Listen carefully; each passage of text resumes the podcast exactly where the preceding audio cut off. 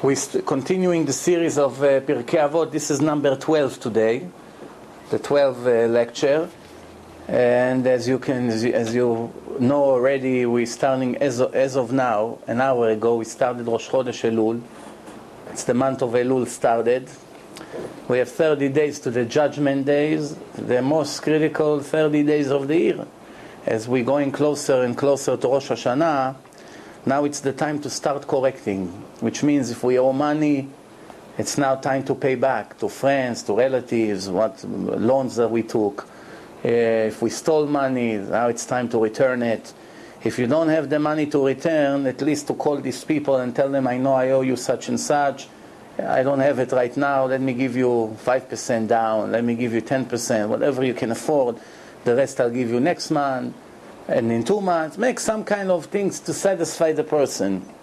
Because if you enter the trial, and there are people sitting and cursing you at home and upsetting at you for what you did to them, your chances to succeed is very, very low.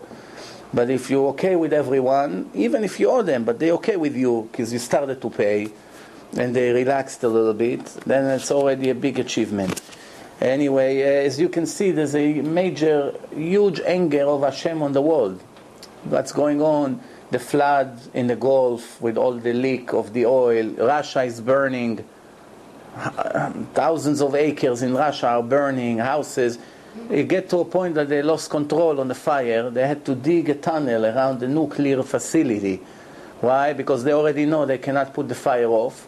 And if they won't make a tunnel, you know what it is to make a tunnel around a big place like this? You need hundreds of tractors to dig. Why? Because to stop the fire. Because if not, the whole thing will go on fire and burn the entire area there. So it's problems. Problems everywhere. In Israel, there's a lot of fires, a lot of anger on the world. The economy here is not going any better. As they fooled the people for a few months, 6 months, they put a lot of money into the market to make it look like economy is going to be better. This money is running out. They call it now a second wave of recession. But we know that it's no second and no baloney. It's the same one. It's just you take a dead person and you give him some kind of artificial reviving equipment. You keep him alive for 2-3 more days, but then he's a dead person. As soon as you disconnect the oxygen, he's dead. You know, that's what the mechanics do when they want to sell a car with a dead engine. They have a trick to make it drive another day or two, putting something in the engine when actually it's finished, and it looks that it drives okay, but then 2 days later the engine dies. You know, so this is it. Now we're going back to what we started. We are 4.5 chapters, it's behind us. We finished 4.5 chapters, it's 6 chapters altogether, so Bezrat Hashem there's a chance to finish the 5th chapter, and then we have one more chapter left. Last week we finished with speaking about tragedies who comes to the world for what? We spoke about 7 different tragedies that come for 7 different kinds of sins. People give 10%, they don't give 10% from the wheat. And we spoke about that subject. And today I will continue, Be'ezrat Hashem, with where we stopped last week. And this is Mishnah, the 9th Mishnah. Chaya ra'a ba la'olam, animals attacking people. There's tragedies that connects to animals. Today it's not so common that you have animals that are attacking people. In the old days it used to be a very common thing. Why? The world was mostly desert or forest. We come in America, everywhere you go, New York City, Brooklyn, Queens, Israel, Europe, it's all built up areas, building and houses, but they knocked down all the trees. There were millions and millions of trees. It was jungles, forests. They knocked down the trees and they built houses and they made highways. So the animals were pushed off, pushed another 10 mile and another 10 mile, and they go into concentrate areas. Like in upstate New York, there's a lot of bears. Sometimes the bears, they get confused. They get stuck in a city. All of a sudden in months, you see a bear walking in a parking lot of a supermarket. He climbed on a tree and they shot him 2 years ago. In the old days, the animals and the people were very close one to another. You walk out of your area, it's so many trees or deserts, there's so many animals out there. As soon as you walk to an area, remember, there was no lights, the animals controlling. So there were a lot of attacks that animals used to attack people. When does animals get permission to attack people? That's what the Mishnah is speaking about. Al Shvuat Shav, for too many people swearing in the name of Hashem for false testimony. Either a witness or a defendant, when they make him hold the Torah and swear, they swear. Why? Just not to go to jail or not to get killed or anything like that, they swear. This is one reason. The next reason is Chilul Hashem. Chilul Hashem. Chilul Hashem means that you, by your behaving, making bad reputation to Judaism. Judaism is the masterpiece of the creator of the world. He made it, he wrote it, he gave the Torah. And you have obligations to keep, and you ignore it, or you behave the opposite of what you required. And the Goyim and other Jews that looks at you and say, hey, this is their religion, this is how an observant Jew has to be. So that means it's all baloney. What Torah? What? The religious people, they steal, they curse, they cheat, they don't have mercy in the business. I owe them money, they threaten me like a gangster. Where is this Torah? What's going on here? Right? So when people see that religious people behave like this, it makes bad reputation. The people who made the religion bad reputation, they bring this tragedy of animals attacking people in the world. It brings judgment to the world. By the way, I said in my lecture when I spoke about Gehenom, hell, it's not on the website, but there is 7 different layers, 7 different levels. The lowest level, it's called Tachtit Haaretz. There are 3 sins that people who make them goes to the worst place, which is called Tachtit Haaretz. Tachtit Haaretz in English means bottom of the earth, which means there is 1, 2, 3, 4. The 7th one, the lowest one, is the worst place. All the other 6 categories, a person that goes there, he gets punished for his sins. It cleans the soul, it purifies the soul. And once the soul become clean and pure as it was in the day of the creation, the soul comes out of there and go to heaven based on the credits and the mitzvot that this person made, the good deeds. But the 7th layer, if a person enter there, that's the end of the story. The soul never comes out of there, stays there for eternity. And that's horrible. What are the 3 sins that a person does that gets him there? One is not observing the Sabbath. 2nd, wasting seed. It's more applying for men, but women also is the cause of it, so she's also a part of the sin. And Chilul Hashem. Chilul Hashem, this is what we're talking here about. Chilul Hashem means disgracing the name of Hashem, the reputation of the Torah. So, everything I say, it's subject to not making tshuva. If a person did not make repentance, that's what happens to him, God forbid. But if he makes tshuva before he dies, that changes his status completely from wicked to a righteous person. And if you want to know how to make tshuva, now it's the right time. We don't have that much time left. It's a month before the Judgment Day. Go into my website, enter the series of the tshuva, tshuva part 1, part 2, part 3, repentance. And if you, Bezrat Hashem, look over there, it's going to give you the instruction how to make repentance in the right way, in a proper way. Then,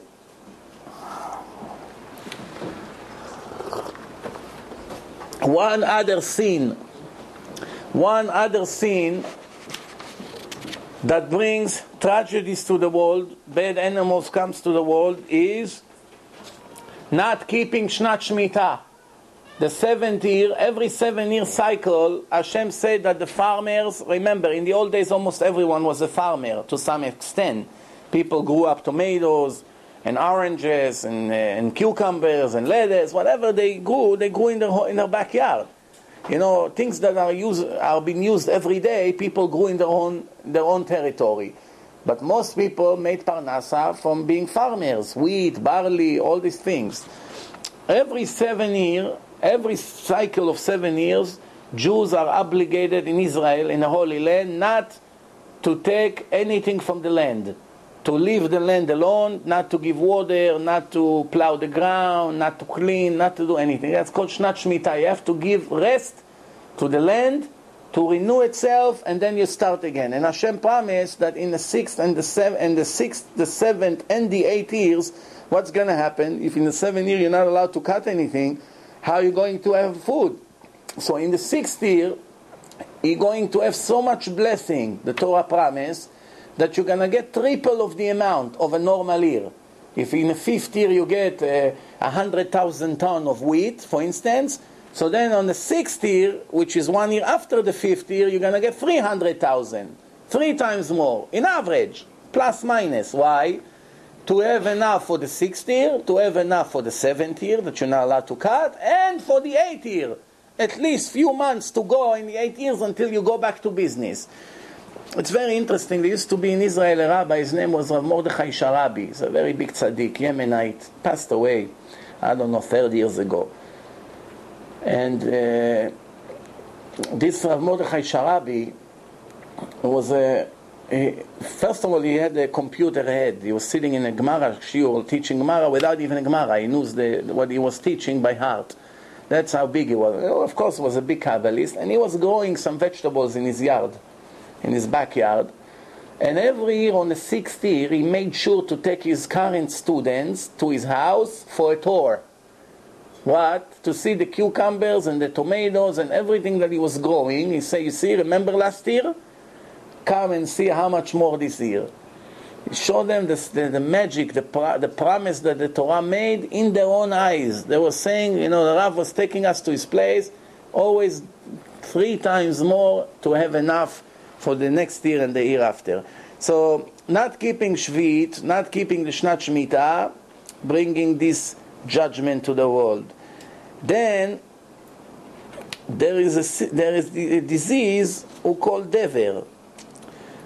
Dever, this is one of the sicknesses that Hashem brought in Egypt for the Egyptians.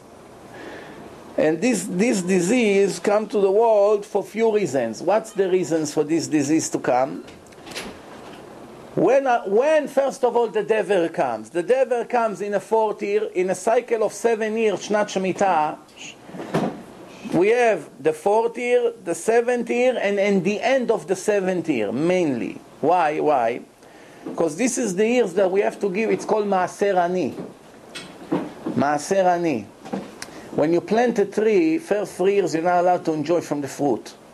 You plant a tree in Israel, first 3 years you're not touching the fruit. You put an orange tree, it's growing, first year, let's see it have fruit after a year or two, you're not touching the fruit. If they fall, they fall, you're not allowed to enjoy from it. It's called Orla. Orla. After the 3rd year, the 4th year, you have to take it to Yerushalayim and eat it over there. And if people did not keep the Shemitah and all that, the Dever used to come in the 4th year. This is why, because they are supposed to take it to Yerushalayim and give it to the poor people, but they didn't do it. So that brought strong judgment in the world. And on Shnat Shemitah, because they didn't keep Shnat Shemitah, so during the 7th year, and especially in the end of the 7th year, which is the end of that 7-year cycle, there's more anger in the world. People used to die from this epidemic that called Dever. We don't have it today, this disease, Baruch Hashem. And then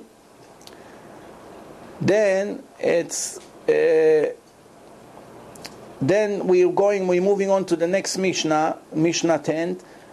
There are 4 different kinds of people. 4, you can share humanity to 4 different categories.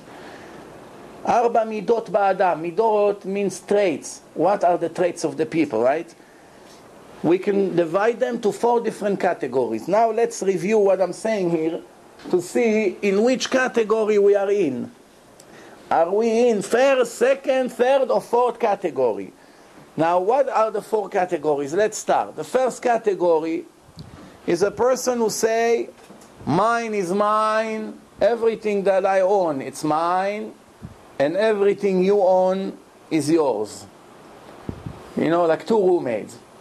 You went to yeshiva, you have a refrigerator in your room, you buy some stuff, you put in. Your friends buy some stuff, he puts in. So you write your name on yours. He writes his name on his. You don't touch mine, I don't touch yours. That's most likely what most people do in colleges, in the army, and places that you have a public refrigerator or cabinets. That's what people do. That's called a mediocre person. Not good, but not bad. In the middle. Some disagree and say, no, that's called midat Sdom. That's like the people of Sdom. You don't touch mine, I don't touch yours. But for halacha, it's called midah benonit. Benonit means in the middle, mediocre. The next category, mine is mine, and yours is also mine. That's what most people are. That's the most common thing. Why? I give you an example. Like, let's say sometimes you come, two kids or two teenagers, they had a fight. So he asked the guy that is upset now, Reuven, why are you upset at Shimon? It's annoying, he sits on my bed. I fix my bed. I come to my room, I see he's sitting on my bed. I told him, don't sit on my bed. He has a point, right? He made up the sheets, the blankets, it's all straight, nice, like, you know. He came, he saw it wrinkled now. He went a little bit off the bed. He has a point. There's only one problem. Let's put a camera there for the last month, retroactive, and see how many times Reuven sat on his bed. So if he does it to me, I'm ready to kill. When I do it to him, what's the problem? Big deal, I sat on your bed. But just a week ago, somebody sat on your bed, you're ready to kill him. Or somebody put a bottle of soda in the fridge, you were very thirsty, you came after sport, you know, you didn't want to drink water from the faucet. In America, it's against the law.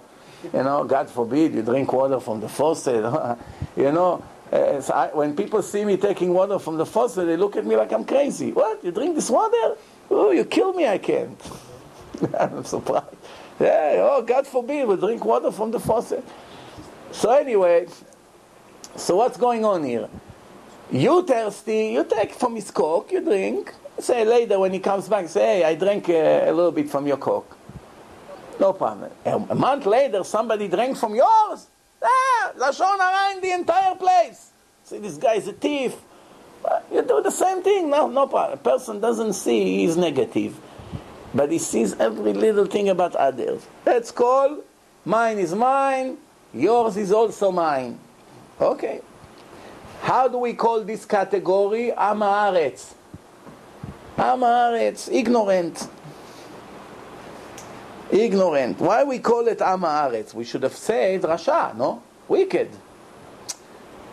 If everything that I own is mine and everything he owns is also mine, that's called greedy, stingy. I don't know, find a word for it. But it's far away from being ignorant.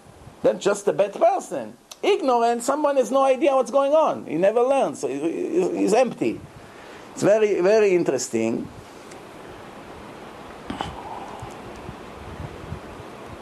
So the explanation of that is that sometimes you use the verse, the term Am Haaretz, ignorant, not necessarily only to somebody who doesn't know anything. Sometimes it's a person that doesn't have culture. It's not a case, it doesn't have culture, it's no manners. That's called no manners. That's what it means right now. He may know, but he still doesn't have the right manners. The third category, mine is yours, and yours is also yours. Everything that I have, you're free to use. Don't ask me permission. I brought cake, you can eat it. I brought bread, it's yours. I brought drink, it's yours. And yours, I do not touch anything from yours. I don't want to owe anybody anything. Yours is yours. Whatever I have, you can have. What is it? It's called Hasid. Hasid means, it's called Lifnim Mishurat Hadin. I'm willing to do something that I'm not even obligated from the Torah. Nowhere the Torah told you to be a fool. Everything is mine, is yours. And yours is also yours. And I'm left with nothing. And that's called a generosity. This is a person that is very generous. And the fourth category, mine is mine. Oh, one second. Yeah, we already said, no, Sheli Shelach Veshelcha Sheli. Oh, what I said before, I have to correct myself. When I say mine is yours and yours is mine. Like I buy this pita bread and you buy from another grocery. Let's always, I buy this, you eat mine and I eat yours. That's called Am Haaretz. That's called ignorant. That's called a person that is ignorant. Now we're coming to what I said before. We have to be wicked. What? Mine is mine and yours is also mine. That's like a thief. I'm not willing to give anything, but I want everything that you have to be also mine. This was 4 different categories of people. We're speaking obviously about generosity, being stingy or not. And one other Mishnah, the 11th Mishnah, there are 4 different kind of people when it comes to thinking, to behaving. What are they? The first category is a person that get angry quickly. Right away. You make a beep, he's ready to kill you. Your mother came here an hour ago. Yes, so what's the problem? No, I just wanted to tell you, your mother was here. She came to say hello. No, that's not what he wanted to say. A minute later, he takes his machine gun. I know a person, when I was a kid, I used to go buy ice cream from him. Whatever, I'm not going to tell you from what nationality he was. I let you use your head a little bit. As soon as I used to come and say, hello, Mr. Moshe, he looks at me, ready to kill me. Don't ask hello. Shh, don't talk. What happened? As soon as you say hello, you come to his store, he gets angry. One time I had to replace the ice cream. I wanted one flavor by mistake. I put a different one. He started to wrap it with a newspaper. You know, it used to be, they roll it with a newspaper. I said, no, I'm sorry, I took the wrong one. Oh, forget it. For a week I couldn't come there anymore until you forget that incident. Somebody like this, how can you marry him? How can you be around him? So that's called Noach Likos, gets angry right away, but at the same time, all he needs is 5 minutes to relax. Shh, leave me alone. 5 minutes later, his breath comes back, he's not angry anymore, he's willing to shake your hand, hug you, no problem, forget what happened, we're back to the right place. No. Second, so the Mishnah say, Yatzas Charo Be'efsedo. Very foolish. What did you gain by being angry for 5 minutes? Would be better off not to. You're already very close to be perfect. Just don't be angry for 2-3 minutes and everything will be perfect. If you're angry for 10 hours, for 10 days, for 10 years, I know people, if you do one little thing to them, they will never forget it. I have a friend, nice guy, has a lot of great things about him. There's one major problem about him. He just cannot overcome that problem. I'll tell you a story that happened to him and you tell me what's going on here. One time, his friend is a gardener. He's, doing grass, taking care of gardening. So his friend needed the help. So he told him, what are you doing today? He said, I'm home, I don't have work. So you want to come work with me? How much you pay me? X amount of money per hour. Okay, I'll come with you.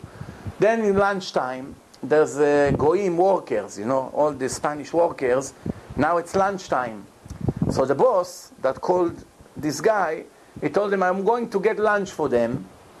Watch them around. Watch them because maybe sometimes they steal things and disappear. Every tool here can be hundreds of dollars. I don't know them. I pick them up from, there's a place that all of them will stand, like 200 of them every morning, and they wait for somebody to come, give them job.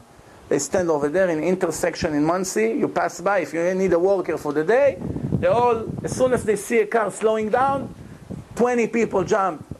Trabajo, senor, trabajo. By the way, that's the situation, so he doesn't know them. So if they come, he pays them $10 an hour, he goes now to lunch, he doesn't know who they are, probably they're not even legal in this country, he doesn't know their name, nothing. So he comes, by the time he comes back, one sword that can be $500 is disappeared. So he told my friend, watch them. He comes back after half an hour, one of them disappeared with one tool that worth $50. So he was supposed to pay him, I don't know, $80 for the day of work, so he took it off his paycheck. In other words, he was supposed to pay him at the end of the day, let's say $88. It's your fault. I put you responsible to watch them. Why didn't watch the guy? He stole something that is $50. I'm taking it off from your money. This was, by now, more than 10 years ago, that story. Every time until this day, he heard the name of that gardener, is mamash like he heard the name Hitler. That's how he reacts. The guy got married. He say, he sent you an invitation. I don't even want to open it. Don't talk to me about it. I say, come on, $50. Come, I'll give you. You want it for me? I'll give you the $50 to make peace with him, to make peace between two Jews. And the other guy is a very nice person. It's not a bad person. He may probably came back and got angry.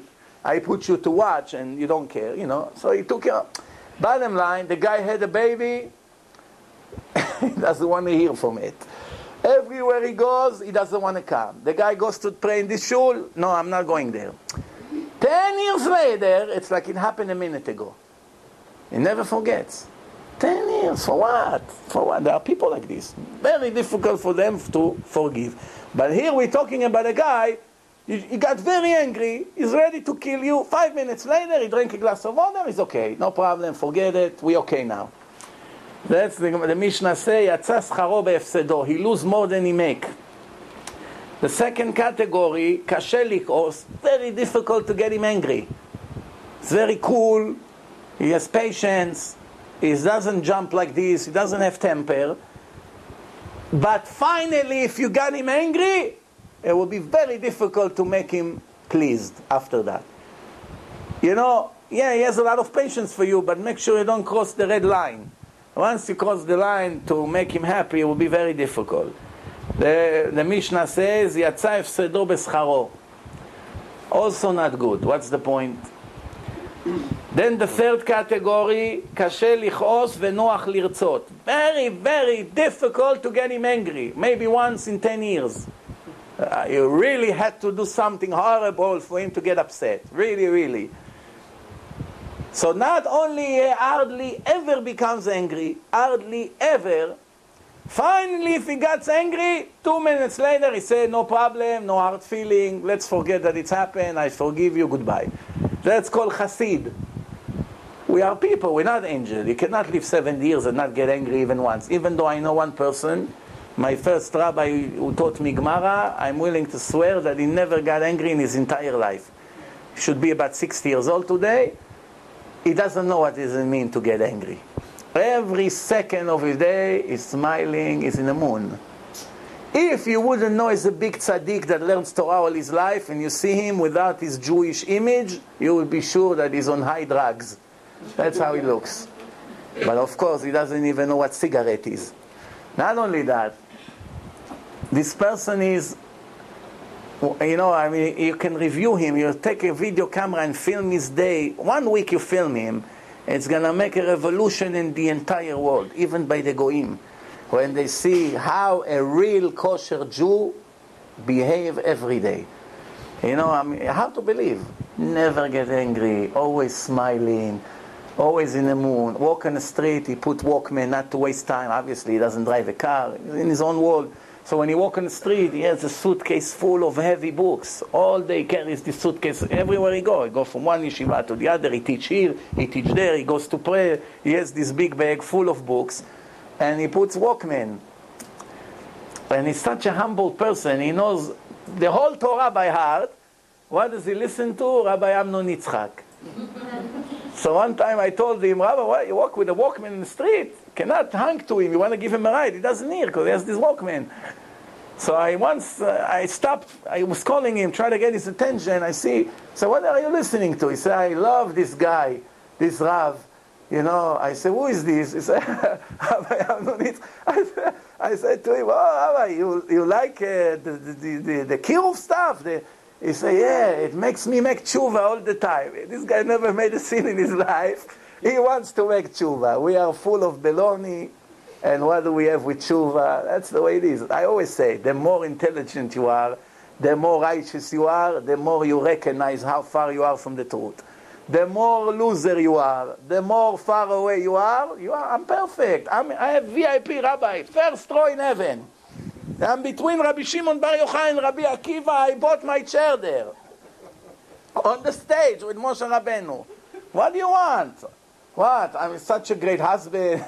What do you do for your wife? I never beat her up. Once in a while, I take the garbage out. Thank you, you're such a tzaddik. I don't play pool. I come home at 8 o'clock at night. I learn Torah once a week. Come on, my friend. The more people know, the more they learn, the more they, oh, wow, I'm so far from the real target. So this is it. So, you know, this Rav is, one time I went to him in Purim. You know, Purim, it's mitzvah to drink some wine. So he drank wine. He was in a very good mood, like half drunk. We went in, a bunch of guys, bringing mishloach manot. So since he was in a high mood, he's very humbled always. So he looks at us, we kissed his hand. Now by the Ashkenazim, it's not so popular to kiss the hand of the rabbi. By Sfaradim, everyone they see, they kiss his hand. If you have long beard, even if you're the biggest thief, they come to kiss your hand. But, you know, so he's impressed by the respect that Sfaradim gives the Rav. So he started to say to his son-in-law, look at these Sfaradim, how they respect the rabbis, how they kiss their head. He was in a mood. Then he started to say, you know, you came in the right time. You tell me any verse in the Tanakh, and I'll give you a 1-hour lecture about it. So one guy was standing there. He gave him the hardest verse you can think of. It's like Chinese. Don't understand one word. Take the professor for Hebrew in university. He doesn't know anything. We thought he's going to say, oh, what is this? Give me something that we know. He started to shoot. For an hour he's talking, and we already left. He's continued to talk. It's in a different world, full of Torah. Full of Torah and humbled. One time I stopped in the street to pick him up. I said, Rabbi, you don't recognize me? I took you so many times in the car. I gave you rides. I said, I never look at the car. He doesn't recognize the car. Maybe 100 times in the last year, we went back and forth in the car. When I finally, he was trying to cross the street, I hung, he doesn't hear. So I blocked his way on the sidewalk, and I tried to get my head to the other window for him to see me. So I see him trying to go around the car. I scream, Rabbi, well, you don't recognize the car? He said, no, I never looked at the car. What a Jew does the first thing when he meets a person, 500 times he checks what car he drives. Then he checks his watch, then he checks his shoes. If he wouldn't be embarrassed, he would try to see what suit he wears. Yeah. The new generation today in the yeshivot, the kids come, how you doing, brother? You're not one of us. Your suit is less than $50. Go. Empty. When people are empty, that's what they pay attention to. You know, one time I came to yeshiva, we were 3 guys in a Gemara shiur. I was late few minutes. One guy that day wasn't there at all, and there was one guy over there sleeping from the lunchtime. His head is down. He figured when the rabbi will come, he'll wake me up. The shiur starts. I come 10 minutes late. I see the rabbi with the Gemara open. He talks. He reads the Gemara, and I see this guy sleeping. The other guy's not there, and I just behind him. He doesn't see me. I'm standing there for a few seconds. I see he's talking to the wall. So then I come around, I sit, I say, Rabbi, hello, who are you talking to, Rabbi? I said to him, don't you see he's snoring, he's sleeping? He said, don't worry, he probably had a long night, he went to sleep very late. I say, yeah, but what's the point? You don't want to wake him up, fine. Well, who are you talking to? He said, no, his neshama ears, his soul ears. This is what we talk about. Somebody like this, I promise you. No matter what you do to him, you beat him up, you insult him, you take away his bag, whatever, he'll never get angry. Never. He doesn't know what does it mean to be angry. I once asked him, I said, Rabbi, did you ever get angry? Ever, one time in your life? So he started to get embarrassed, you know, so he got red, started to smile. No, like he doesn't know what it means. This is it. Somebody like this, if you ever get him angry once in a blue moon, we know the Gemara said that somebody made a bet. He said, I want you to go and get Hillel HaZaken angry. Hillel, later he became the president of the Sanhedrin. So he said, I want you to get the rabbi angry. I'll give you 400 zuz, whatever, a lot of money. We'll make a bet if you get him angry. The guy said, of course I'll get him angry. He came, he started to ask him all kinds of annoying questions. Whatever he answered, he gives him a weird question and another one to get him lose his patience. After X amount of time, he saw no chance to get his rabbi angry. So he said to him, Rabbi, I was just playing with you. I just wanted to get you angry to make money. Because of you, I lost 400. So he told him, it's better you lose 400 and don't get me angry. In other words, if I would get angry, Hashem will clear you from the face of the earth. You come to mess with the wrong guy. Better you lose the money and be quiet. You know, you have to know who to get angry. Anyway, so it's very rare that he's getting angry, but at the same time, when he gets angry, right away he forgives. And the last category, as soon as he sees you, he goes crazy. Though he didn't even open your mouth. He's ready to kill you. And finally, 10 years later, he still doesn't want to forget.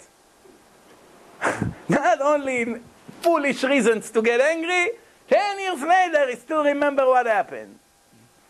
That's called Rasha. 4 different categories. So we spoke about generosity. We spoke about anger. What's the next one? Students. Who's considered a good student? 4 midot batalmidim. 4 different kinds of students. 1 understands right away, but forgets everything right away. He gives a shiur, like in a lecture. Some people, as soon as the rabbi starts his sentence, he got the point. You ask him by the door, by the end of the lecture, what did the rabbi spoke about? I don't know, I can't remember. Right away forgets. You may ask, what's the point of coming to a lecture? The answer is, when a person dies and his soul gets out of the body, all the Torah he ever heard comes back. Nothing goes out of the soul. The soul registers everything, even when you sleep. When you sleep, if you put a tape, when you come in front of Hashem with the soul only, without the body, even the Torah you heard what the tape was playing, you remember. I know a guy, he puts the tape on repeat. You know, repeat all night is an hour lecture. All night it plays. So yeah, so what's he has MP3, he goes from one, he finishes this, he goes to the next one, goes to the next one, until he finishes all the lecture, he goes to the beginning. What's the point when he sleeps? He says, why do I care? It goes into the soul. One day, it all comes back, because the soul records everything in the subconscious, everything has been recorded. What's the proof that that's the way it is? Hypnotize him. Hypnotize him when he wakes up and see that whatever he did not remember before you started hypnotizing him, he didn't remember. Once you're hypnotizing him and you ask him what happened half an hour ago, he begins to say word by word from what he heard on the tape. Why? It's all recorded. Everything you see, everything you hear, everything you ever thought about, it's all recorded in your subconscious. So, you know, I once gave an example with a nail. Did you ever hear that example or no? A woman see her husband came from the bus stop and he's walking home. He walks for 10 minutes, he looks at the floor. By the time he came home, she asked him, Moshe, can you describe to me everything you saw on the floor? He said, where? He said, on the street. So who cares about the floor in the street now? She said, no, I've been watching you and I see that you stare at the floor. He said, no, I was thinking about what happened at work. You think I care about the floor? Okay, end of story. 2 minutes later, she comes to hang a picture and she's looking for a nail. Checking in the drawers, checking everywhere, she can't find a nail. So she says, you know what, it's a shame, I want to hang this picture so bad and I cannot find a nail. He says, oh, wait a minute, I saw a nail on the street. Let me go get it to you. He runs quickly downstairs, she looks from the window, he goes exactly, you know, where the nail is, he picks it up, he comes, he says, here is a nail, you can hang your picture. So she asks him, I don't get it. I ask you now to tell me everything you saw on the floor. You couldn't tell me one thing. Now I needed a nail. You know exactly where the nail is in 1 mile of distance. What's going on here?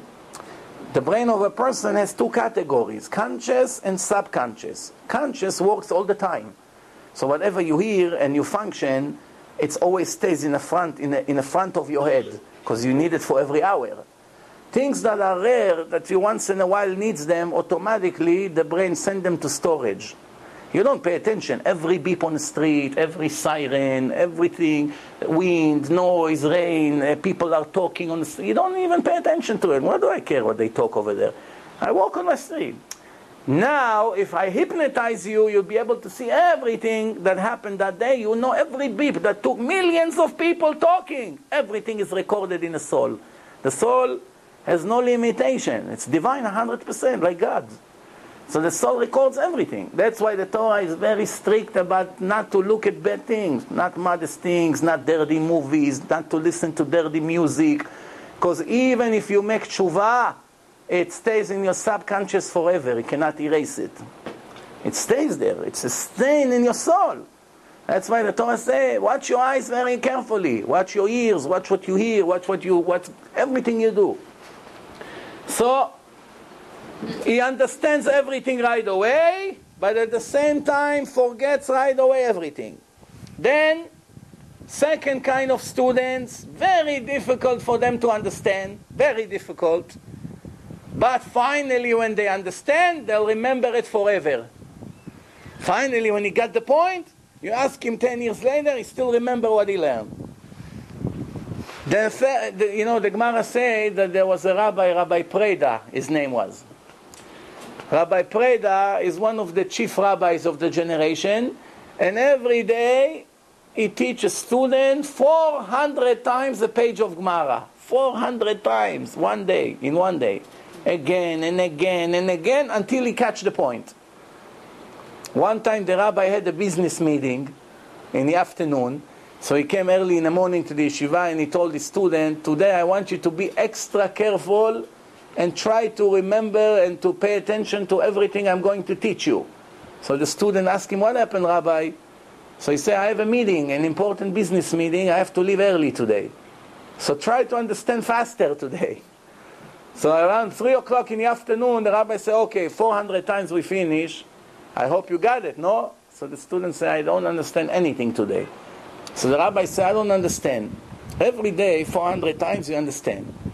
Today, I taught you 400 times. Even just today, when I need you to know faster, even 400 times is not enough? Okay, you couldn't learn faster, but at least learn the same way you learn every day. So the student told him, Rabbi, I'm so sorry. From the minute you told me to be focused, I got so nervous, I couldn't think. You know, these people, when they're under pressure, their brain freeze. They cannot think, make a right, make a left, they freeze. So the rabbi said, okay, forget about the business meeting. Let's start from the beginning. He taught him 400 times extra, till the night. So the Gemara says, in heaven, Hashem announced that he's going to live 400 years in this world, and him and everyone from his generation that didn't have a share to the world to come is going to have a chance to inherit the world to come thanks to his merit.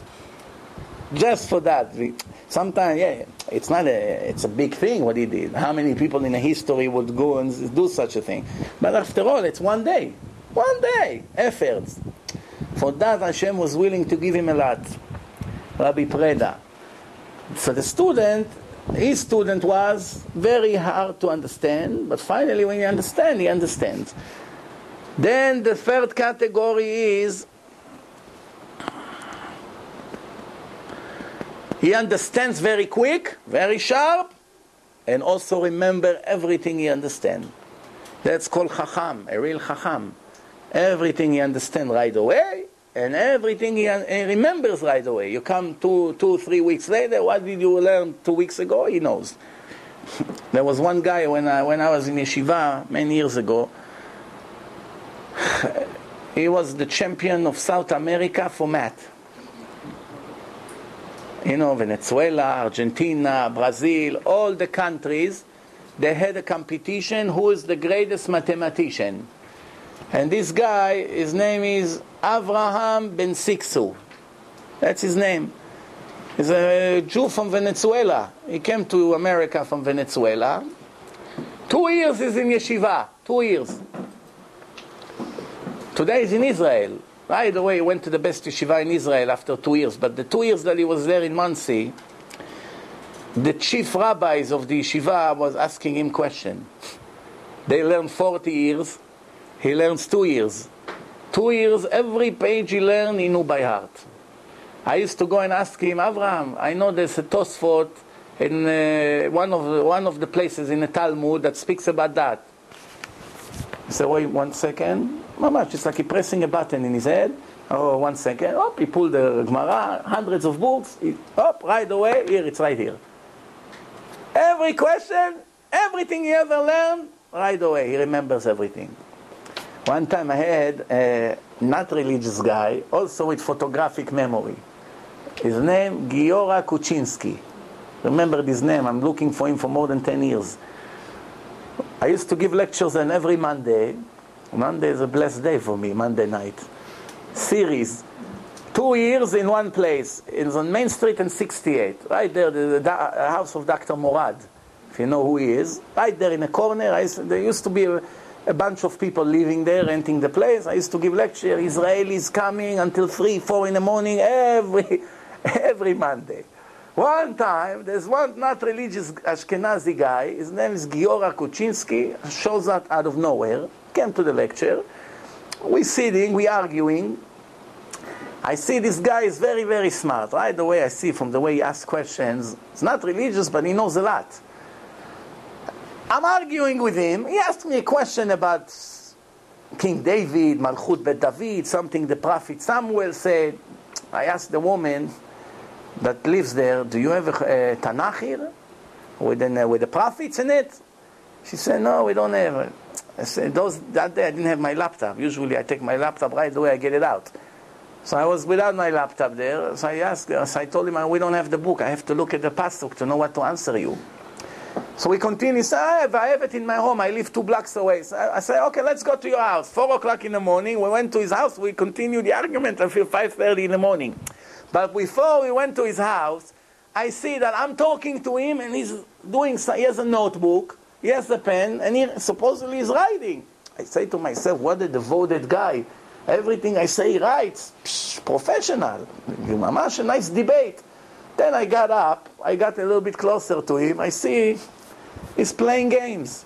He doesn't write anything. X, zero, he play games.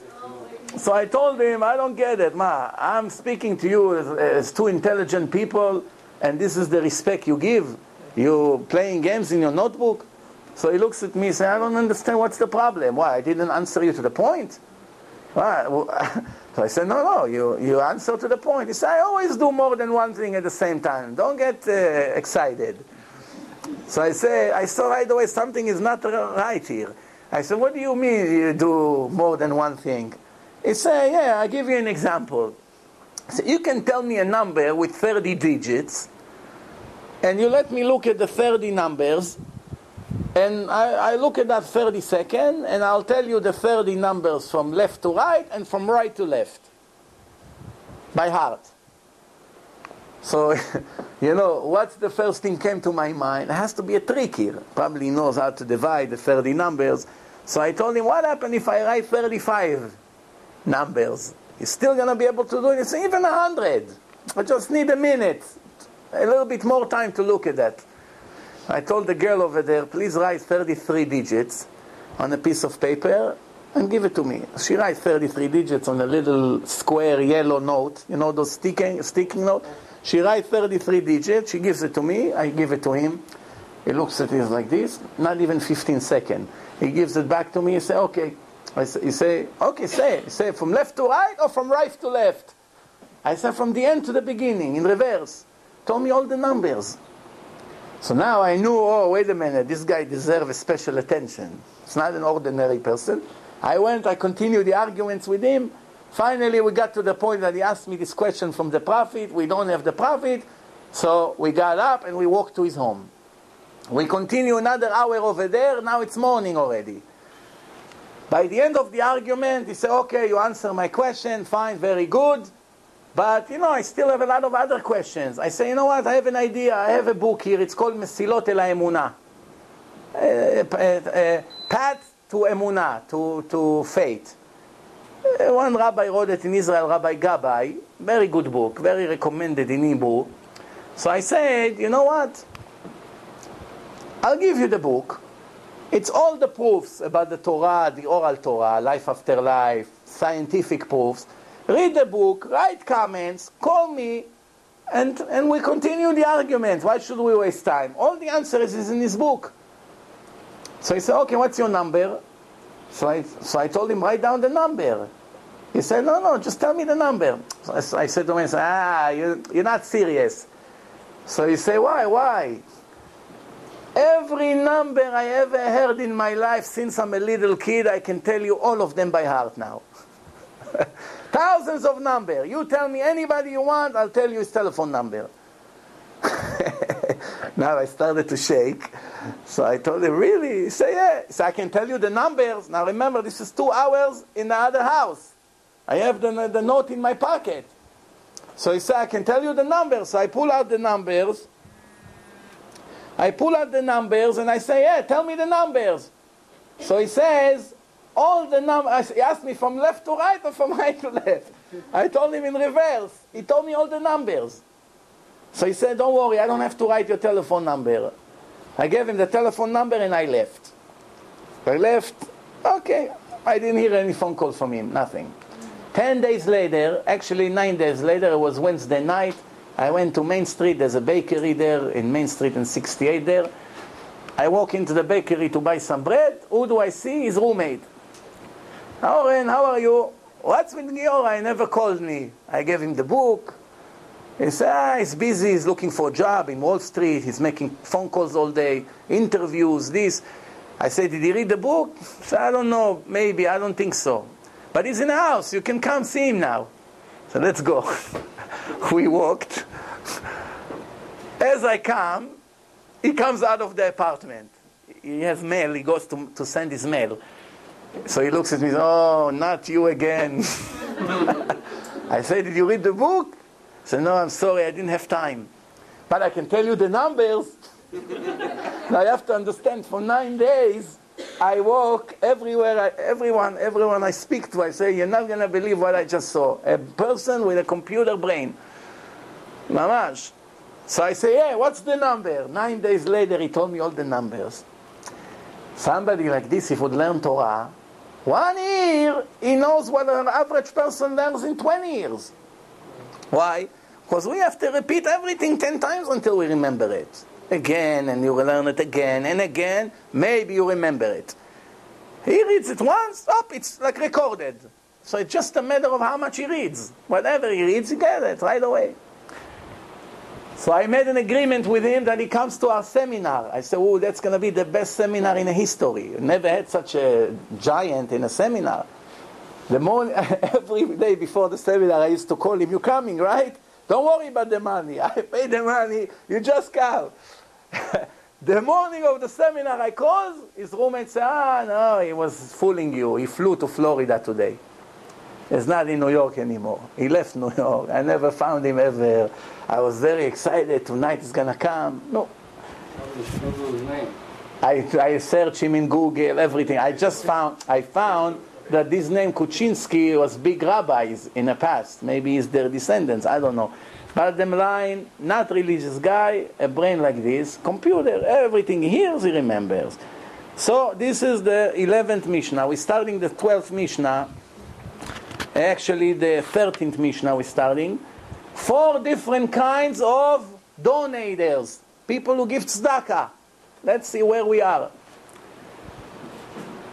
Someone, he wants to give all the tzedakah and he doesn't want to give a chance to any other Jew to give tzedakah. Which means he comes to the shul, they say we need $1,000 to fix the air condition of the shul. So we want to collect money from all the audience. So he said, no, here, I give the whole amount. Give the Jews another, maybe a chance, they give $100 each. They participate in the mitzvah. Right away jump. Or a Jew is in jail, they need $100,000, so they want to make a meeting between 20 millionaires that each one will give a part, and they take the money and redeem the Jew from the goyim. So he said to the rabbi, don't bother. Here is a check for the whole amount, go get them out. Technically it's good, no? Very generous, he wants to do a mitzvah. Apparently it's not so simple. We used to have an unbelievable, big, huge, giant rabbi. His name was Rav Yonatan Eifshitz, more than 200 years ago. He wrote a very famous book. It's called Yaharot Dvash. one time he was learning with a Chevruta. He has a friend that they were learning together. This was a Jew redhead. Redhead, they have hot temper usually, redhead people. So his friend, he sees that across the street from the yeshiva, the Christians building a church. He went crazy when he saw that. Right in front of us, they couldn't find another place. Now from the window every day I'm going to see the cross in front of my eyes. He said, "Lo yakum velo yeh. I will not let something like this happen." So Rav Yonatan asked him, "What are you planning to do?" He said, "I'm going to climb on the roof. Just when they stick that cross, I'll bring my sword and I cut it." So he told him, "You got to be careful. What do you think? They don't expect such a thing? They may be making a trap over there. Maybe they have a guard. Don't mess with them." One day, the rabbi comes in the morning to the yeshiva. His chevruta didn't show up. Now this is a guy that never missed a minute. Sick. Every time he came to learn, right away he knew something happened. Few hours later, the church sent them a messenger, and the person that is watching the church, they have a guard there, like a doorman. He's in charge. He's in maintenance over there. He comes, he knocks on their door. Rabbi, I gotta tell you something. You know this is Gingy, this redhead guy that you have here in this yeshiva? Last night, they were waiting for him on the roof. He came to cut the cross. They put a sack on his head. They tie him, and they hid him inside the basement all the way in the bottom of the church, and they're going to kill him. I know where he's hiding, where they hid him, and I know where they're going to kill him. And I'm watching there for many years in this church. And if you want to save the Jew, I want 100,000 rubles, like $100,000 today. You get me $100,000, he's going to be released, but you're not going to be able to keep him in town. Once I release him, you have to send him far away, that they won't know where he is. So the rabbi told him, "Okay, thank you very much. How long do I have?" He said, "Maybe 2-3 days to get the money, because they're planning to take him to kill him one day." So Rabbi said to all the guys in yeshiva, "Everybody close the Gemara. We have an emergency here. Our friend is captured. What can we do? We have to raise 100,000 rubles. Everybody goes to every Jewish house in town, knock on doors, start collecting money. We must release him." So the rabbi see, first day, nobody brought anything yet. Second day, nothing. I said, "Tomorrow it's the last day before they kill the guy." You know, his wife, when they got married, her parents gave her X amount of money. And she put it in a safe. So he said, "What am I going to do? If I tell my wife I take away all her life saving, it's going to be a disaster. All her jewelry, everything. I won't tell her. It's a life risk. Pikuach nefesh. Let me first save the guy, and then I worry about the problem." He took all the money and the jewelry. He came to that Christian. He said, "Listen, this is what I got. You're willing to release him with this money?" So the guy looked at that. He said, "Okay, give me everything." He gave him everything in a sack. The guy took it. An hour later, that guy, they released him. And he said, "Right away, go out of town." The next day, all the guys came from all over with money. They collected money. What happened? Rav Yonatan Eifshitz was afraid from his wife that she finds out. So he said, "You know what, let me go also with this guy for a week. I'll help him, I'll take him to another town. By the time I come back, she'll relax. You know, now she's going to find out." There's no phone calls like today. The wife calls you every 2 minutes. "Moshe, I need to talk now. I'll kill you." "No, leave me alone. I'll come home tonight, we'll talk." No, you talk now. "I'm sitting in a bank. I'm here, I'm in a class. I don't care." You know, it's a problem. So what happened? He said, "When I come back in a week, she'll relax." A week later, he comes back. He's nervous, and he's waiting with a machine gun. Then he comes into the house. She's dancing, singing. Never saw her so happy. So what happened? So you think you're a wise guy, huh? Cow. You wanted to fool me, huh? You took all my money. We are rich people. So we are rich? We left with nothing. I have all the money we had. He said, no, come. She came, she showed him a huge barrel full of diamonds, full of gold, full of cash. Fortune! He said, "What's this?" So after you left, the priest across the street, they knew who is the guy who released the Jew. So they say, you know what? You release the Jew, we'll kill you for that Jew. So they gave him until the evening to do his last errands before they kill him. So since this guy was a thief, all the years he stole money from people in a locker room. He steals a watch, he steals money, he steals this. Over the years he has a treasure. Now, you know, he's not married. Over there, they're not, God forbid, they're not allowed to get married. So he's lonely in the world and going to kill him, and he has a treasure. So he started to think, who would I give this treasure to? I gotta give it to this righteous Jew that he gave his wife money and jewelry to save his friend. He's the only one deserved to get the treasure. So he knocked on my door a day after you left. I was upset, sitting on the floor, getting ready to kill you.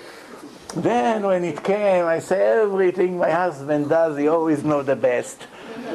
So now, if you're the husband, what would you do in that situation? Ishtabach Shemo, Hashem, you're so great, you never let me down.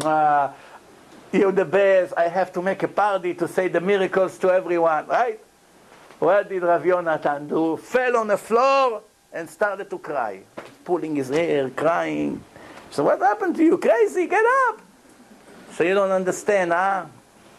He said, what? He said, Hashem did not like my mitzvah. She said, why did not like? He said, if he would like my mitzvah, he wouldn't pay me in this world. He would pay me in the next life for eternity. Since he wasn't so happy for my mitzvah, he paid me right away cash. And why he wasn't happy for my mitzvah? Because I was greedy. I wanted to do it all on my own, without partners. I didn't wait for them to bring their money. To redeem a Jew is a very important mitzvah. You're allowed to sell a Sefer Torah from it. They're allowed to sell a Sefer Torah for it. Just to release a Jew. If the last Sefer Torah in town. No Sefer Torah in shuls. You sell it, you take the money, and you release the Jew from a prison. We Jew, a Jew that is not a thief, that go from another Jew to another and steal their money. If he's in prison, it's better to keep him there forever, to protect the other Jews. If he's a murderer, it's better to keep him in prison forever.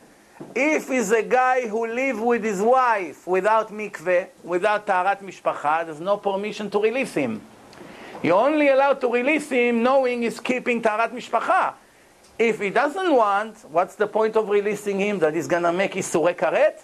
It's better that he's separated from her. Now they both not making sins. You're only, everything has halacha, you know. You just don't go by your heart. You go by the sechel, by the brain. So Rav Yonatan Eifshitz taught us a lesson. If Hashem pays you for the mitzvah right away, don't be so happy, my friend. The reward for next life is trillion times better. It's endless. He paid you here. Maybe it wasn't perfect. Maybe you didn't do it for the real mitzvah. Maybe you did it for the ego, to get a good name. You wanted to brag. You wanted people to do more business with you. They see you generous. There's a lot of reasons. Sometimes a woman makes a sheva brachot to her friend that got married. And everyone is impressed. Wow, the Eshet Chai, look how much food she cooked. For 3 days she works. And this whole mitzvah is nothing. Why? She didn't do it for her. She did it for herself. It's a very nice show-off. Everybody will see, I'm the best cook in town. They're going to see my beautiful house, the new chandelier we just got. You know, they see the new car in the driveway. She already calculated everything. It's a chance finally to put my 10-carat diamond that my husband got me for our anniversary. So Hashem said, mitzvah, Eshet Chayil, Sheva Brachot, Beloni. So it's the ego show-off. It's not a mitzvah, nothing. You understand? So this is it. So, he doesn't want anybody to give. Let me only do. That's called Eino Ra'a B'Shel Acherim. He had a narrow eye, Ayin Tzara. A second category, a person that wants everybody else to give, but he will never give a penny. Give, Moshe, it's a great yeshiva, give, trust me, it's great. What about you, did you give? No, you know, business is tough right now. business is booming. Yeah, you give. You know, there's great CDs. Believe me, it makes a lot of people religious. I know one guy like this. He tried to convince a lot of people. What about you? Never a penny, nothing. Why? It's like a doctor that tells his patients, don't smoke, it's horrible, and then a minute later you see him in the hallway in the hospital smoking. What's the point? So, he wants everybody else to give, but he doesn't want to give. The third category, he wants everybody to give, and he wants to give even more than them. He encourages other people to give. This is a very good thing, because sometimes a person can make donations even when he's broke. A person that has zero money in his pocket, zero money in his bank account, zero money in his safe, zero, completely zero, or even owe money to people, is in negative balance, like most Americans are. Somebody like this, how can he give tzedakah? He doesn't have what to give. The answer is he can give more than the billionaires. How? If he convinces wealthy people to give, everything they give thanks to his efforts counts in Shamayim that he gave more. If you have a rich friend or brother or cousin or neighbor or father-in-law, whatever, somebody that you have influence on, and you came and convince him to give money to a rabbi, to a Jew, to save Jews, to yeshiva, whatever, to good cause, and he agreed and he wrote a check, if he gave $1 million, in Shamayim count you gave more than $1 million. 100%, literally. Not maybe like, no. Gadol ha-me'aseh yoter min ha-oseh. The Gemara says, someone who makes other Jews do mitzvot, they get their full reward, and he gets a little more than them. So if you make a Jew put tefillin today, it counts like you put 1.5 times. If you made him give $1 million, it counts like you give $1 million plus. How much plus? Hashem knows, I don't know. But you gave more than him. You gave nothing, it could be a phone call. You convince him to give, whatever he gave, it counts 100% like you gave. It's amazing, it's very good. You can be broke all your life and give more tzedakah than anybody you can think of. You know, speaking about this, you know Bill Gates, everybody knows him. Bill Gates is a very big tzaddik. He's a goy. Very big tzaddik. Why? He convinced 43 billionaires to sign on a guarantee that they will give in their lifetime more than half of their wealth to charity. He convinced Warren Buffett, together they worth more than $100 billion, both of them together. Bill Gates already gave $17 billion from his $60 billion in his life, and he continued to give.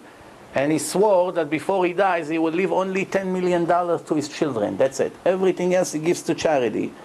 That's Bill Gates. And Warren Buffett also got involved. And both of them together convinced, I saw the list, 43 billionaires, big shots, all famous all over the world, to give more than half of their wealth to charity. Wow.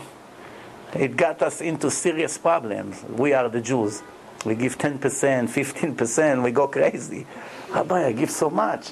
Am I allowed to give more? Look at this goyim, 17 billion, 10 billion. Not 1 hour that they don't write a check with 6, 7 digits. You understand what's going on? One time they asked him in an interview, what's your secret of your success? This goy. What does he know? He doesn't know Torah. What did he say? I believe that the more I do for others, I'm more blessed in my businesses. No, you see what's going on here? And that's the truth. That's the way it is. There's one guy in Muncie. I don't want to say his name because I don't have permission to say his name. But he deserved that his name will be in every place in the world. He's so generous and such a good person that every person that has any kind of problem stands by his house, by his door, by his office, by the shul where he prays. He has to give. He always gave. To everybody. Thousands of people over the years. One after the other. Some of them he sent monthly checks. Every person will get minimum $20. He doesn't know who you are. 1 second. Here, take 20. Goodbye. To everyone. 120. Write checks. Has charities, funds. And it was growing, it's like a meteor, you know, like growing like hard to believe how quick this person started from a little agent to become a bank and a giant and a mortgage company and on real estate, ממש like a tycoon. Then the crash came, the real estate crash. All the real estate big shots collapsed overnight. A month before the collapse, when business was still booming, he sold his company for a few $100 million. The collapse came. The people who bought it from him, 2 months later, the value of their company went down to 20 million. Hundreds of millions. God, Hashem saved him. Almost everybody else got wiped out to zero. But he got saved. Hashem sends him back everything extra. Nobody, Gemara said, nobody ever become poor from giving tzedakah. You can become poor from stealing, from being mechalel Shabbat, from not being nice to your wife, from being a crook. Yes, that makes you poor for sure. It takes away from your blessing, from your income. But from giving, you can only become richer or stay the same. But never go back. Never. No matter how much you give, you're always going to stay either the same or more. But never go back. That's a guarantee. Guarantee in the Torah. Le'olam en adam na'asa ani min tzedakah. Never a person can become more poor from giving tzedakah. Never. So, the next Mishnah. 4 kinds of people, 4 kinds of different people who goes to learn Torah in yeshiva. Some students, they go to the yeshiva, but they really don't learn. Cigarettes, coffee, telephone every minute, text message, bathroom, go in, lunchtime. Whole days in yeshiva, 20 minutes he learned. Believe me, there are students like this. What does he get reward for? For the walking. Back and forth, he gets rewarded, because he didn't learn. Walking there, coming back on a donkey, on a horse, walking with his feet, he gets reward for the walk. Schar alicha beyado.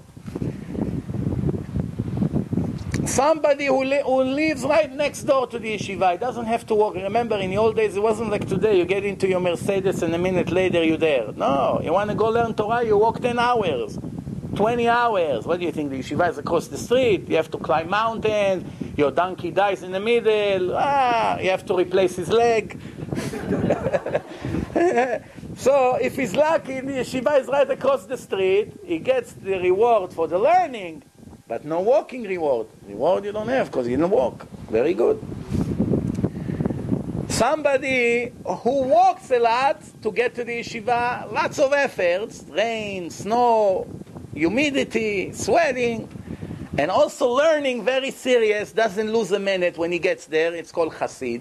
Perfect. Do not go and do not learn. Not only he doesn't go even in his house, he doesn't touch a book. Nothing. A complete loser. That's called Rasha. Doesn't learn, not going to learn, and not learning in his own house. That's called Rasha. Wicked. 4 different kinds of students sitting in front of a preacher, rabbi that teach them Torah. 4 different kinds of categories. One is like a sponge. Sponge. What's special about sponge? A sponge, everything liquid around it, it's like a magnet. Goes right in it. It absorbs everything. One, it's like mashpech. You know what mashpech is? You put water in it and you go give water to the plants. It has holes in it and it falls like rain. What's the name of it? Sprouter? Whatever the name is, doesn't matter.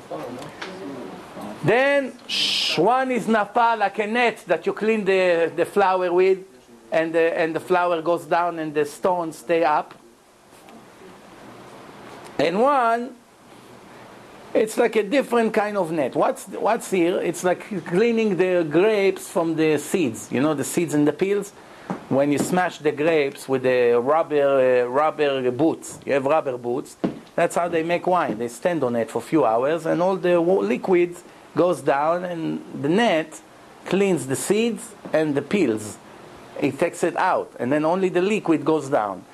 What's special about it? Let's see what's the analogy here. The analogy is like this. The sponge, everything goes inside. Clean, dirty, oil, burn oil, all kinds of dirt, the sponge take. Which means there are students, everything they hear, they accept it as the truth. They come to this rabbi, he teaches them real Torah, they accept it. They come to a phony one who teaches them baloney, they also accept it. That's why their mind is mixed with a lot of good and bad together. They belong to this cult, and they believe in that cult, and this guy is God, and this guy is Mashiach, and you have to go there in Rosh Hashanah, and God forbid if you don't go there, you're not going to have a share to the world to come. All the baloney that these Jews sell, he buys. He cannot tell the difference between real positive and bad positive. Or he goes to one Chacham that knows a lot Torah, and he goes to another Chacham that knows Torah. But one is a faker and one is real. The real one, he doesn't make himself Eliyahu Hanavi. He doesn't pretend that he's Rabbi Akiva. No, I know a lot of Torah. I learned a lot in my life. I can give you great advice based on the detail that you give me, and that's it. I don't see in your forehead, and I don't see in your mezuzah who you are, and all this baloney that they make. If you give me $1 million, I'm going to make a special thing for you, Pidyon HaNefesh, we have a way. You don't have to come. You just send me your soul. We'll clean the soul for you, and you send it back FedEx. Don't worry. Just send the money. Yeah, what's your name? What's the number of your house? What shoes you wore yesterday? What shoes you wore? I tell you. Give me 5 minutes. I'll tell you what's going on here. Okay, I see a cloud in your house. We have to come, me and my student, and make a special tikkun in your house. It's going to be $18,000. You know, there's nonsense. You know how many Jews fall into this garbage? That's called sfog, sponge. Whatever you spill, it takes. Not good. Then you have the mashpech. Everything goes out, which means, what does it mean?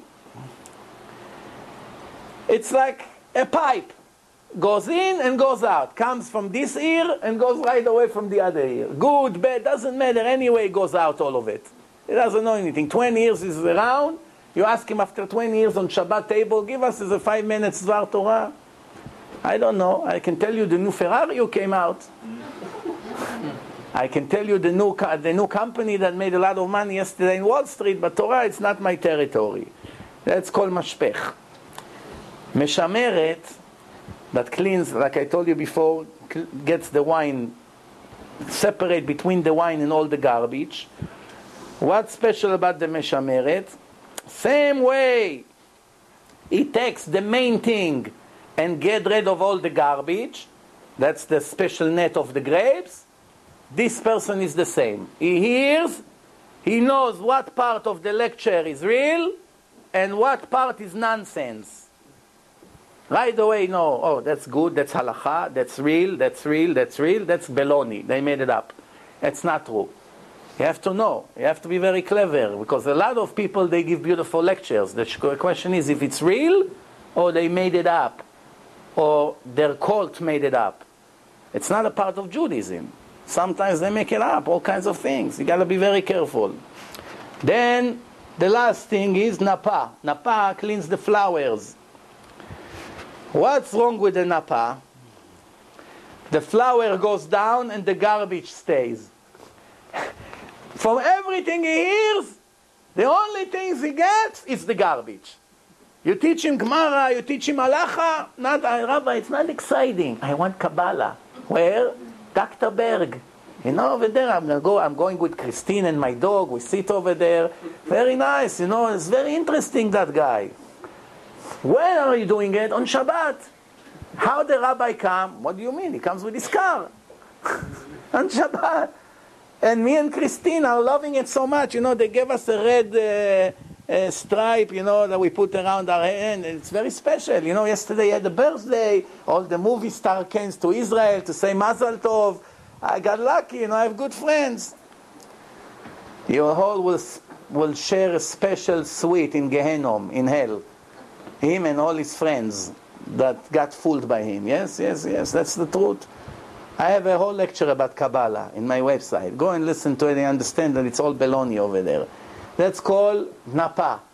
Gets the bad out and get rid of the good.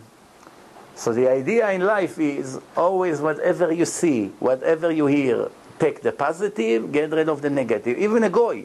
A goy says something. He said a lot of garbage.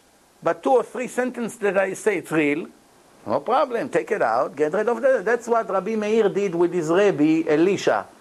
Elisha ben Avuya, he was a big Chacham, and what happened in the end? He became a kofar, tzduki. He was riding on a horse on Shabbat. Rabbi Meir runs after him, and everything he hears, Motzei Shabbat, he writes.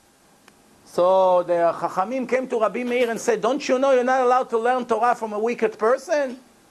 He's not a tzaddik, he's wicked, he went against the law. So he told him, it's like a pomegranate. I take the seeds, the good art, and I get rid of all the peel. I know what to get from him, what not to get. Oh, there's Rabbi Meir Baal Hanes. We are not in his level to know, so gotta be careful who we're learning from. Now, before we finish, time is always short. We have 3 more minutes, so let's just finish this Mishnah. Every love that is dependable, it depends on something, it's temporary. Once that something is dismissed, the love cancels. A girl wants to marry a guy because he drives a fancy car. What happened? Tomorrow the car is gone, the love is gone with it. There was never love. Her love was to the car. There's no car, no connection between them. He likes her because she has a very special body, Rabbi. You know, all day she works out. Very good. 5 years later, after 2 or 3 babies, she's not what she was 7 years ago. Rabbi, it's not what I meant 7 years ago. Here, look at the picture. You want me to love her? Of course not. He loved her for that. As soon as it's gone, the love disappeared because there was never love. It was a physical connection. It's very, very common in our time. 99% out of relationship is based on what you give me and what I give you. It pays for me or it doesn't pay for me. You go in a profile of all the girls today when they come to the Shidduchim. Almost all of them, I want a guy that he can be supportive, can support the house, can afford to buy a house, can afford to buy a car, can afford to buy me this, can afford to buy me this. So why do you need him? Why do you need him? There's other ways to make money. What do you need a husband for? What is this? Marriage is, what can I get from you? I participated once in a meeting between a guy and a girl that about to get married. And the guy, since he was already divorced with a very bitter divorce, and he lost millions of dollars and 7 years of tortures, so he wanted to sign an agreement with this girl. It's called prenuptial agreement. I'll give you X amount of money and leave me alone if we ever get divorced. And for every year we be married, I'll give you extra. 1 year you get this, 5 years you get this, 10 years you get this. You should have seen the negotiation that took place over there. I almost vomit. I tell you, I never believed that in my lifetime I will see such a thing. A girl is standing in front of a guy that she's supposed to marry in a month and tell him, I really, mamash literally, no other ways to describe it. I don't need you, you're garbage for me. I only came for your money. So give me the money, if not, there's nothing. I'm not going to take it. And he said, but I'm giving you a lot of money. You keep all the jewelry, you keep this. No. What's going to happen in 20 years? What's going to be my security? Even a crook has to hide his intention. You know, I mean, it's mamash face to face. I don't need you. I told one guy that went on a date, I told him, you don't have to go on a date. I knew the girl. I said, don't go on a date. Just send your car with your driver.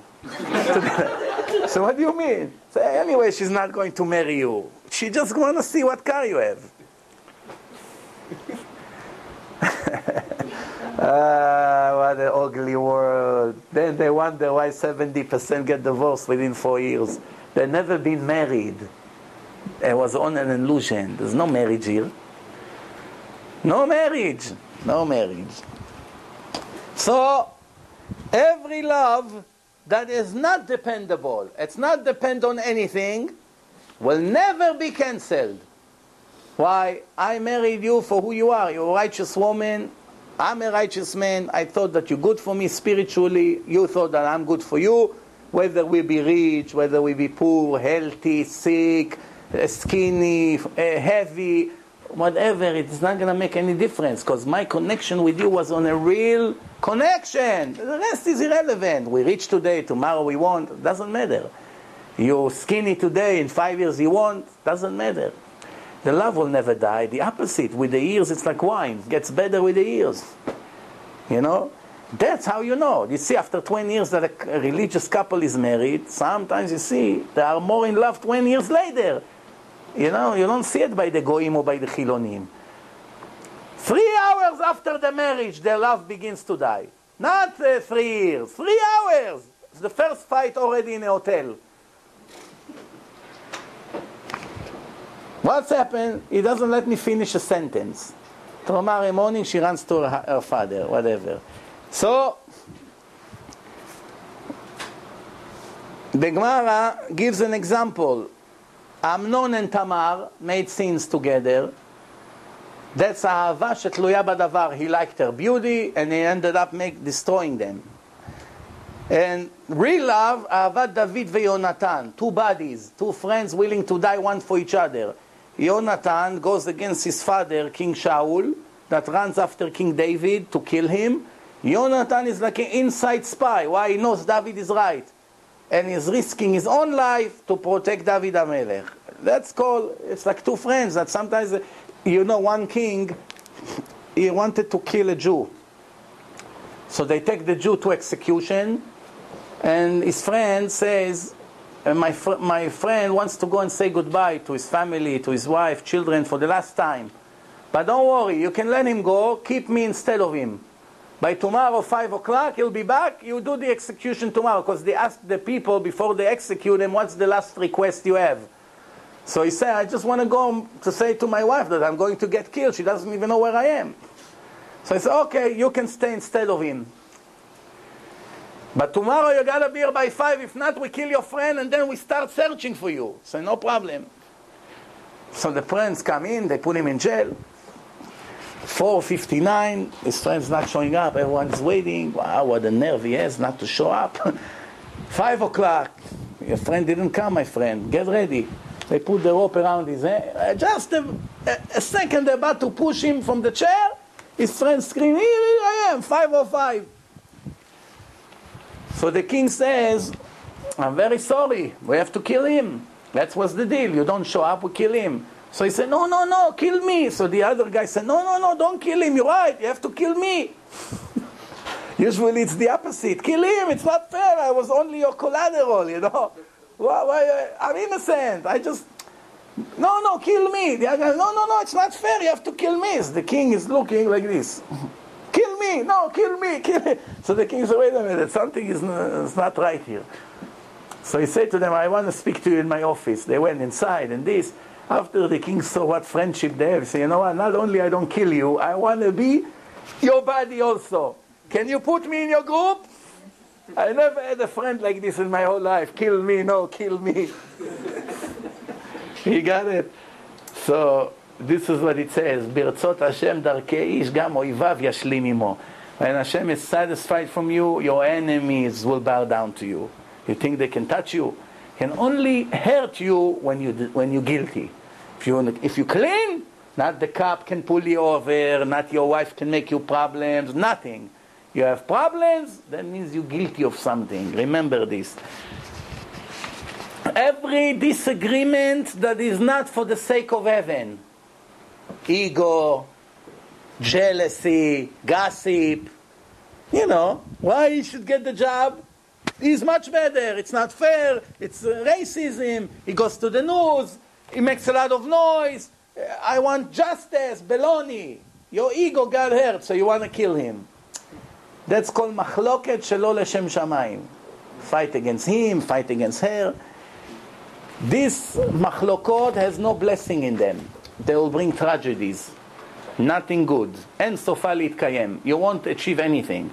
Can talk against him for 10 years, gossip, you go against him, you write against him, you force people not to be his friend, it won't help you. In the end, you will drown and he will come up. Guarantee. What? But every machloket l'shem shamayim, every argument for the sake of heaven, for the truth, not for my stomach or for my pocket, for the truth. That's the truth. I don't want mixed dancing there. I care about Hashem, not for me, they hurt me, they didn't invite me, no. For the truth. Machloket like this, disagreement like this is blessed. And you'll be successful sooner or later, you will be. What? Like Machloket Bet Shammai and Bet Hillel. Bet Shammai and Bet Hillel had many strong arguments. Sometimes the student went into fist fights. Rabbis hitting each other for the truth of the Gemara. Now they hate each other. Tomorrow they marry their children. But when they were in the yeshiva, Ritcha Deoraita, the fire of the Torah, they throw chairs. No, that's the truth. This is the halacha. Why? I care what Hashem really meant. That's called Machloket L'Shem Shamayim. Machloket She'ena L'Shem Shamayim, which disagreement is not for the sake of heaven. Korach, that convinced 250 rabbis to come with him against Moshe. What's going on with you? Didn't you see Hashem nominate Moshe and Moshe speaks in the name of Hashem? But it's ego. What? Moshe is the king, his brother Aaron is the high priest, Kohen, and we are nothing. I'm richer than them. I know Torah just as much as them. I'm from the same tribe. I'm also from Shevet Levi. They got everything, I got nothing. But don't you see that Hashem is with them? Hashem decided you get nothing. Be quiet. No, I'll go to the end. The end, you'll be buried. Until today stands in hell and scream, Moshe emet v'torato emet. That was his punishment. Kol hamzaket harabim, someone who influenced the public to make mitzvot. Teaching them Torah, making them religious, making them shlom bayit in their house, teaching them manners, you know, etc., etc. En chet ba'al yado. Hashem protects him from all kinds of tests that he will fail. Protects him, special protection. Why? If he will become wicked by not passing certain tests, and his students that became religious will be in a higher level than him, they go to heaven and he goes to hell, is disrespect for the Torah.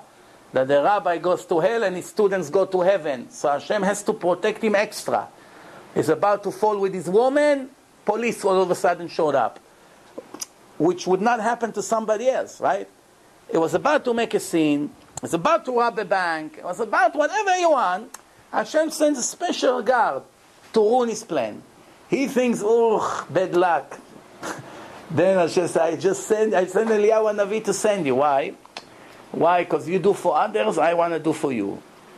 Kol ha'machtit harabim, someone who influenced the public to make scenes. Come, I make a mixed party, disco, I'm a DJ. I made a new bad movie. Come buy my movie. Come to see me playing with soccer on Shabbat in a stadium. Come with your car, you know, all these things that they do. All these athletes and sports and you know, all kinds of people, musician, whatever you want to call it. En maspikim beyado la'asot tshuva. When he come one day to make tshuva, repentance, it will be almost impossible for him. Why? You made so many Jews not religious, you want to be a tzaddik now, they all go to hell, and you go to heaven? Not so fast. Not so fast, my friend. You're going to have to go through a lot of efforts and agony. Maybe you'll have the merits to make tshuva. Moshe zikat harabim. Moshe influenced millions to make tshuva, the nation of Israel. Moshe zacha vezikat harabim, zchut harabim tluya beyado. Everything that they did goes to Moshe's account. Why? Sheneemar tzidkat Hashem asa u'mishpatav im Yisrael. Yerovam ben Navat was also knowledgeable in Torah. He was a king, but he made the Jews worship idols because of his ego. He didn't want them to go to Yerushalayim to see Rechavam sitting on a chair of the king. So he told them, you don't have to go to Beit HaMikdash. You stay here, we put two idols, you worship over there. Yerovam chata v'ichti et ha'acherim. He made other make sins. All their sins goes to his account. Sheneemar al chatot Yerovam ben Navat asher chata v'asher ichti et Israel. Everything that he's chata, he committed sins, goes to his account. Everything that he made them make sins also goes to his account. We have to decide if we want to be on this side and on the next side. Okay, we couldn't finish the perek. I did my best to try to finish it. We have a few more mishnayot. Another 10-15 minutes we'll be able to finish the chapter. So Bezrat Hashem next week we'll be able to finish the 5th chapter and start the last chapter of Pirkei Avot. Thank you very much for coming. We'll see you next Monday. Thank you.